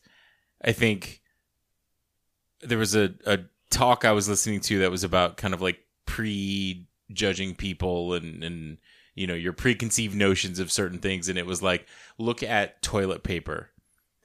Toilet paper in the package at the store. Some he was like some i think it was his mom or somebody in his immediate family wouldn't put that in the same section where the food was. And he was like but you're not eating off of that package. And it's clean toilet paper wrapped in plastic at the store. Like that inherently isn't made out of things from the bathroom you know what I mean? it's not covered in shit right now. Exactly yeah but it's still just this association kind of thing Oh, but, and I just realized that that's where like people fall into two camps.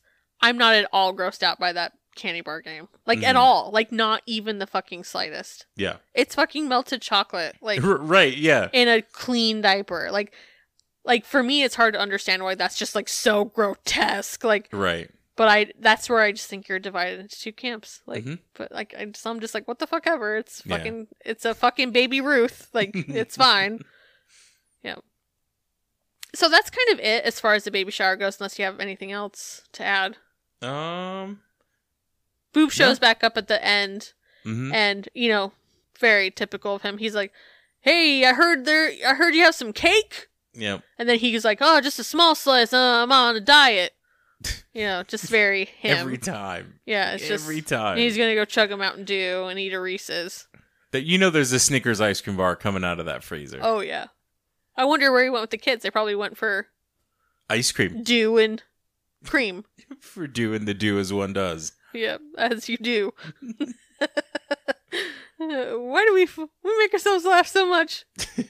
as you do. Merp. So now it's October 8th of 2009, 10 days before Anna's due date. And just to point out, a mere 5 days before this episode airs. Hmm. So, kind of puts it into perspective because TLC does weird shit Yeah. where they already had that like last week's regular episode probably on deck ready to mm-hmm. go and then they probably had like pre put together like this timeline leading Yeah. up and they're just kind of waiting for like a birth and then Mm. it's like she has the baby and they're like we'll add in this scene and there you Cut go it's that's It's why the there's can. that's why there's two episodes on the same night Mhm. to like be really up and with it timeline wise that makes sense. and you'll see it is so far down the road but when we get into counting on with all of the kids being older they do the weirdest fu- tlc's fucking weird because they they do feel this need to like hit strike while they're hot so then you end up seeing like a lot of their weddings like twice because Okay. they they show like the wedding like previously and then they'll show like the entire season leading up to it like afterwards and then like show it again it's fucking weird tlc is like i don't understand so I, I the type of thing, you know, the same way I think about the crock pot for 23 years, we're not going to hit counting on for how fucking long. We're on episode, we're on season three. I don't need to be thinking about counting on right now, but I literally have had that thought. I'm like, how am I going to do that in the future when I feel like they covered the same shit twice? And what am I going to do? Am I going to combine them together? Like, I literally think, and then I'm like, oh, fucking calm down. It's, but it's the crock pot, you know, but future instead of past. Future crock pot. I'm thinking about 20 years in the future podcasting. I'm versus- not thinking about the crock pot today. I'm thinking about the crock pot five years from now. Exactly. oh man. Anyway, so five days before this episode airs, it's when this is all happening. So Anna's water broke, and we see Pest timing her contractions. I think we both probably thought of the same thing. If you're a fan of the nanny, you'll understand this reference. Timing her subtractions. It's time for subtractions. Can I give a little? Can we talk about that seed real quick? Yeah, go ahead. Okay, real quick reference. So on the nanny, um, Gracie, the youngest one, has uh, a friend come over for a play date, and it's a it's a boy that lives around there. So the whole idea is that they're going to take the kids to the Lion King to go watch the Lion King movie when they wake up from a nap. Well, they they napped too long They slept through it. they slept through it and missed the movie. and I think they're talking to. I think Fran the nanny and the butler are talking about a soap opera, right? Yes. And it's talking about how like oh well those two slept together and now she's late and they're it's no, no, it's that. It's that. Yeah. Yeah. And then she's late. No, it's that they slept together and then she's late for the party. Mhm. So then Fran goes, P.S. She's pregnant. Because it's kind of like the show's way of being like, if she's late to the party, that's a nod to like she's going to end up Right. being pregnant. Yeah. So she's like, they slept together. P.S. She's pregnant. yeah so gracie and this little boy believe that she's pregnant because they slept together and i'm putting air quotes up and then now they were late, late for the Lion King. So then Gracie's all, P.S. I'm. She's like, we were late for the per- the Lion King. P.S. I'm pregnant. And he goes, I'm gonna have to get a job. so then this whole, so then they they genuinely think that she's pregnant, and like there's a point where like um Gracie's on the couch and she's like. Oh, I'm so nauseous. And then, then she's like, Are we really doing the right thing bringing a baby into this world? And Fran walks by. She's like, Whoa, can those kids play house? and then later on, when um, she's like, he's like timing her subtractions. And he's like, I'm, and she's like, what are you doing? Like, Fran's like, what are you doing? He's like, I'm timing her subtractions. And he's like, oh no, oh no. And he's like, I don't know what to do. I don't have it. And then she's just like, you're, you're not really pregnant. But um, it's just the whole thing of like, whoa, can those kids play out? Yep. Are we really doing the right thing? Bringing Yeah. a baby into this world. and timing subtractions he was literally looking at his watch and then asking her a subtraction problem so he was like 11 minus 2 and she goes 9 and he looks and then he asks her another one so that was him timing her timing her subtractions. So this Oh, whole man. thing was to say that pest is timing Anna's subtractions. Uh. And in a talking head, they ask Anna, "What's the most painful thing you've ever experienced?" Yeesh, man fucking mouthful there, right? They asked a mouthful there, very loaded Oh, question. man. Oh, yeesh. Um, she says, I'm not sure what the most painful thing I've ever experienced. I've had, I haven't had really any major stitches, broken arms, broken bones. So I don't know. I haven't had a lot of pain. I've had chicken pox. Sadly, Homegirl has a lot of pain ahead in her life, and Ugh. we don't mean all the childbirths. no So it's like, no, you're you're gonna become well versed in pain yeah that just felt unfortunate of of a different kind, but Yeah. very painful. So the rest of the Duggar clan was in Big Sandy for the conference when uh, the annual ATI con- conference when Anna went into labor. So Cannon and Jill fly out from Texas to try to make it in time for the birth, and the Mm. family's gonna follow like the next day. Back at the pest nest, Anna is ten hours into labor, and this is you know so we already did pest on pest, right? hmm So this is where I officially wrote Pest Gone Pest. Um, because he, with his fucking dickhead comments, um, he says, Anna actually has a really low pain tolerance normally, so I was like, oh no. But I was confident in her and said, you're gonna be just fine. Okay, a couple things. So number one, like, you know, because he's there to tell her she's just fine, like, it's gonna, you know, it'll be fine. yeah But I find it fucking rich coming from the man who wouldn't shut the fuck up about having to wake up at 8 a.m. for a doctor's appointment. Now saying that, like, she has like a pretty low pain tolerance. You know what I mean? yeah And it's like, okay, maybe true that Anna might have a lower pain tolerance. I don't fucking know. Sure, maybe she does. I don't fucking Mhm. know. But I don't give a fuck either way. I think it's a dick move to bring that up while your wife is in labor with your child.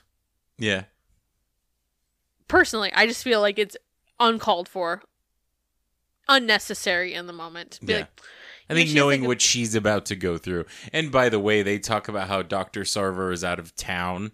oh yeah, yeah, So they felt like they didn't know if they really wanted another doctor to do it. yeah, So they called, they decided to have a home birth yeah. They with totally their pivot doula everything. showing up. Yeah. Yeah. So as much as it was supposed to be with Dr. Sarver, um, it is now happening just in their house. Yeah. Mhm. so I guess showers were making Anna feel like a little bit of relief or something. Mhm. So they're going back and forth between the room and the bathroom. And at one point, she's laying in the bathtub with a towel and um, she starts to feel so you know he talks about her having like a low pain tolerance and i'm not necessarily saying that yelling and low and pain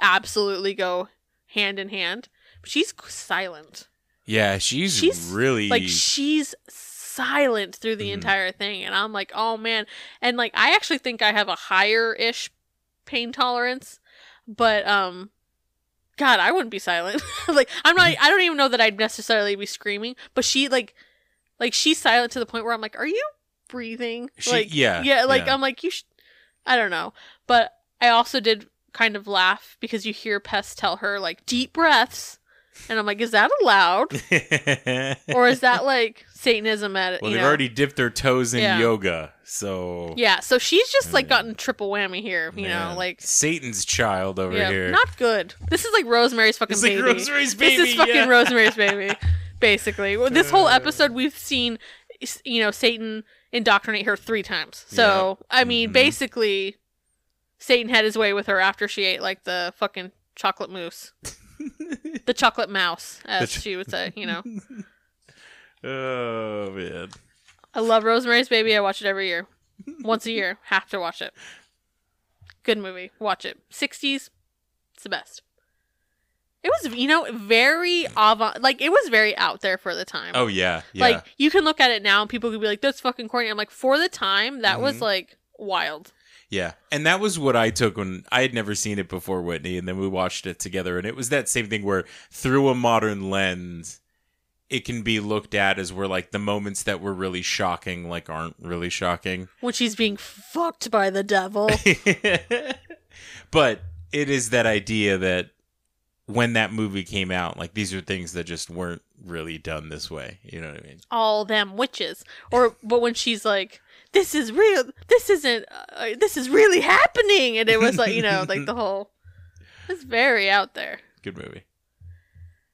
Okay so now they're 11 hours into labor and jill and cannon arrive just in the nick of time Mm-hmm. because just 30 minutes later it's full-blown go time Mm-hmm. and little mackenzie renee is born at 6.39 p.m weighing in at 8 pounds Mm-hmm. So substantial size, especially for your first birth. Um, a part that really struck me was watching cameraman Scott, soundman Jim, and producer Sean all holding Mackenzie shortly after she's born. Mm-hmm. And it just made me think about how you know that the crew developed bonds with the family. Yeah. I we see it, Mhm. especially you know with like the little kids. I think it would be hard not to when you spend that much time with them, and again, especially with the little kids. Yeah. But it just kind of made me think about like them, like the crew, and how they might have felt with everything with Josh coming out, Mhm. and then later on, like the details about Lego being such a manipulative piece of shit. You know, Mhm. I don't know. I just kind of wonder how it affected some of them. Well, that's to kind of suck because they spent time with all these people, and I guarantee you those weren't those weren't the parts of that that they were getting. Yeah, You know, so it's like I, f- I feel like their reaction is it's not like they're abusing their kids like in front of them. It's Right. not like you knew what they were necessarily doing. hiding. Or, yeah, yeah, yeah, yeah. Like you don't. You just were like. I think it's. I think almost they could take them at the same face value that TLC was selling, where Mhm. it's like. They're just a normal family, and they got to Yeah. see them even more as like we just saw this family that's doing this shit together and Right. going here and going there, and yeah, Mhm. they're kind of like whatever, but it's just it's just a family. yeah. Like obviously, Soundman Jim thought, okay, I'll bring my daughters here, type thing. Right, yeah. yeah. And it's probably like when somebody commits a crime and they the news will interview their neighbors.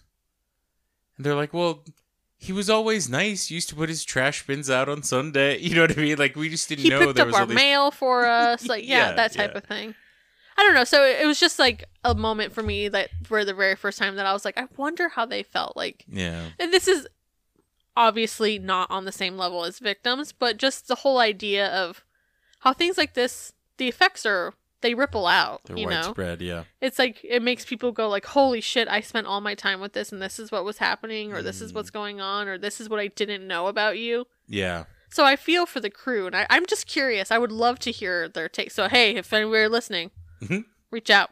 But they're not listening.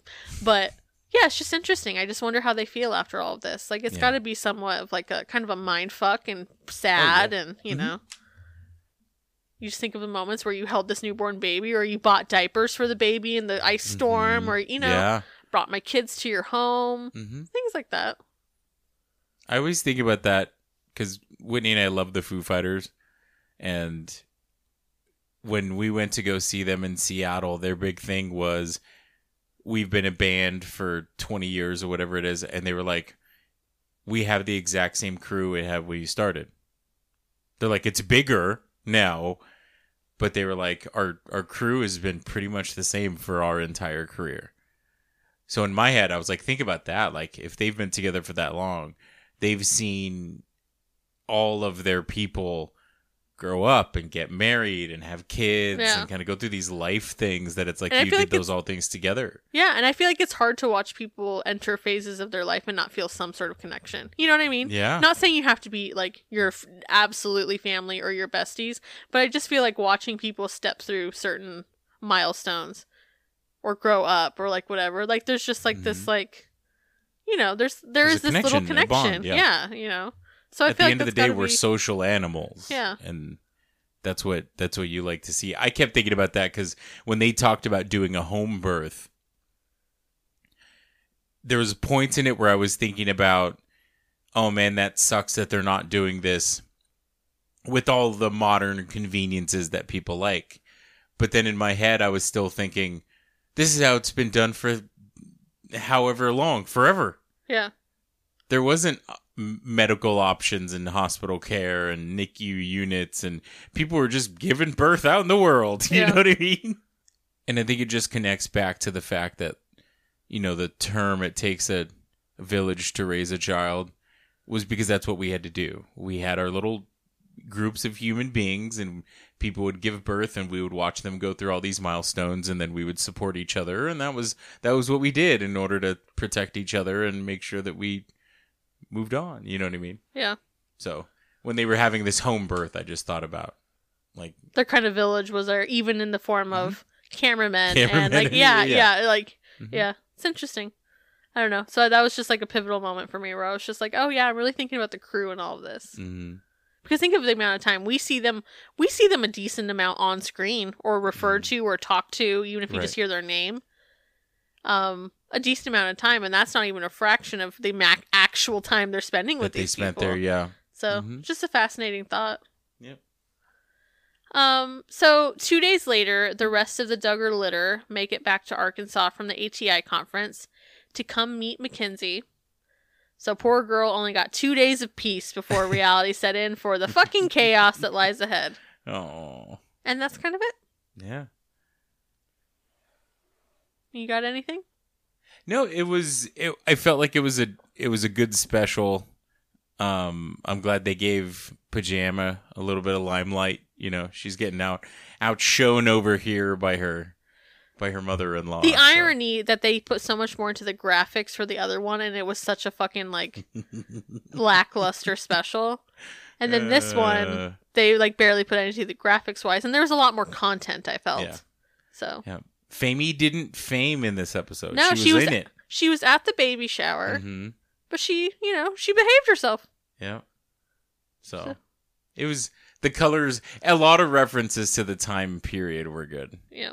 I mean, my childhood bedroom. I mean, adult, dude, fucking adulthood. I was like fucking 20 and still in that fucking bedroom, but I was like, ooh, lime green and pink, man, takes me back. Pepto Bismol bedroom. How'd you feel living in a Pepto? It was like that till my mom moved a year ago. My mom sold the house a year ago. Mhm. Still Pepto Bismol pink. It's crazy. She sold it to the fucking um the realtor, so it's not like it really fucking mattered. Like it wasn't like this big like. Yeah. But The um, realtor knew what they were getting. yeah. but I was like, I was in there like vacuuming, and I'm like, yeah, and it's still like just shining pink, like every like it glowed from under the door into the Mhm. hallway. Do you remember? Yep. Oh, the glow. Of When we lived in that room. house, I worked an overnight job, so I would be getting home at like nine o'clock in order to go to bed. Um, so I remember we put blackout shades. So I have this very, I feel like the color memories of that time period for me were being in a bright ass pink room, but with a blacked out window. Yep. That's how it was till when I moved my mom out. Yeah. So yeah. Mildred, Mildred, um, if you heard a little bit of clicking or so- sound, soins, uh, sound earlier, it was because Mildred was licking uh, my microphone cord. She has been having the zoomies. and now she's settling in on Tim's knee. Yeah, she's helping me finish this podcast Yeah. out. She's exhausted now, but she was running around like a lunatic during most of this episode. Yeah. All right, Mildred, you ready to take us home? Feel free to buy us a pickle or a coffee at buymeacoffee.com slash digging up the Doug. Send us a message at digginguptheduggars at gmail.com. Enjoy our episode visuals and other Mildred related content on Instagram. There was at- a lot of visuals last week. There was, yeah. And uh, a lot of witchcraft you posted because Whitney posted the, ba- the baby all gone. I'm baby all gone. Um, enjoy those on Instagram at Digging Up the Duggars Pod, and of course we do have a PO box, PO Box five nine seven three, Glendale, Arizona eight five three one two. All right, guys. So we, since this was a special, like I said, digless. That is just a across the board thing. So we'll be back next week with a dig.